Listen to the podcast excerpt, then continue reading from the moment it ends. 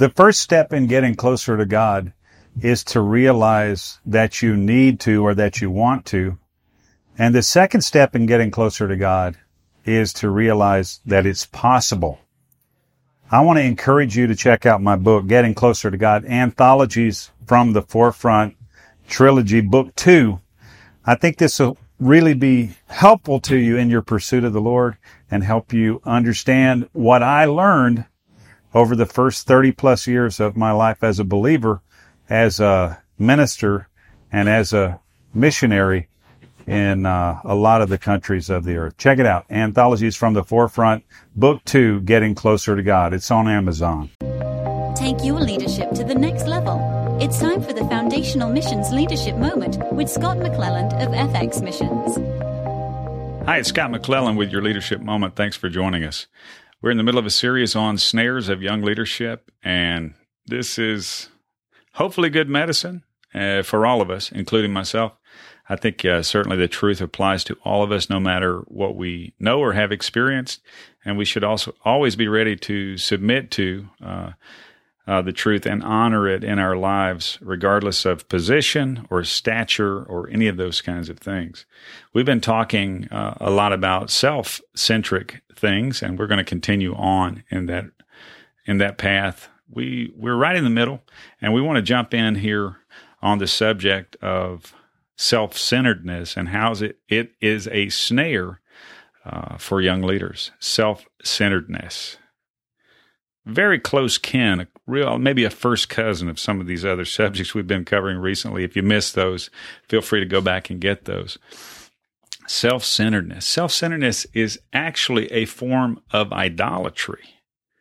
As we look at things through a self centric lens, we see things not as they are, but we see things as we are. And as we see things that way, we really don't see anything else as it is, but maybe rather how it appears. Distortion of vision. Self centeredness is a distortion of our vision. Being the center of your own universe means that you allow uh, yourself to be elevated in your own mind. It means you think of yourself first, and it means often that you can actually justify this activity.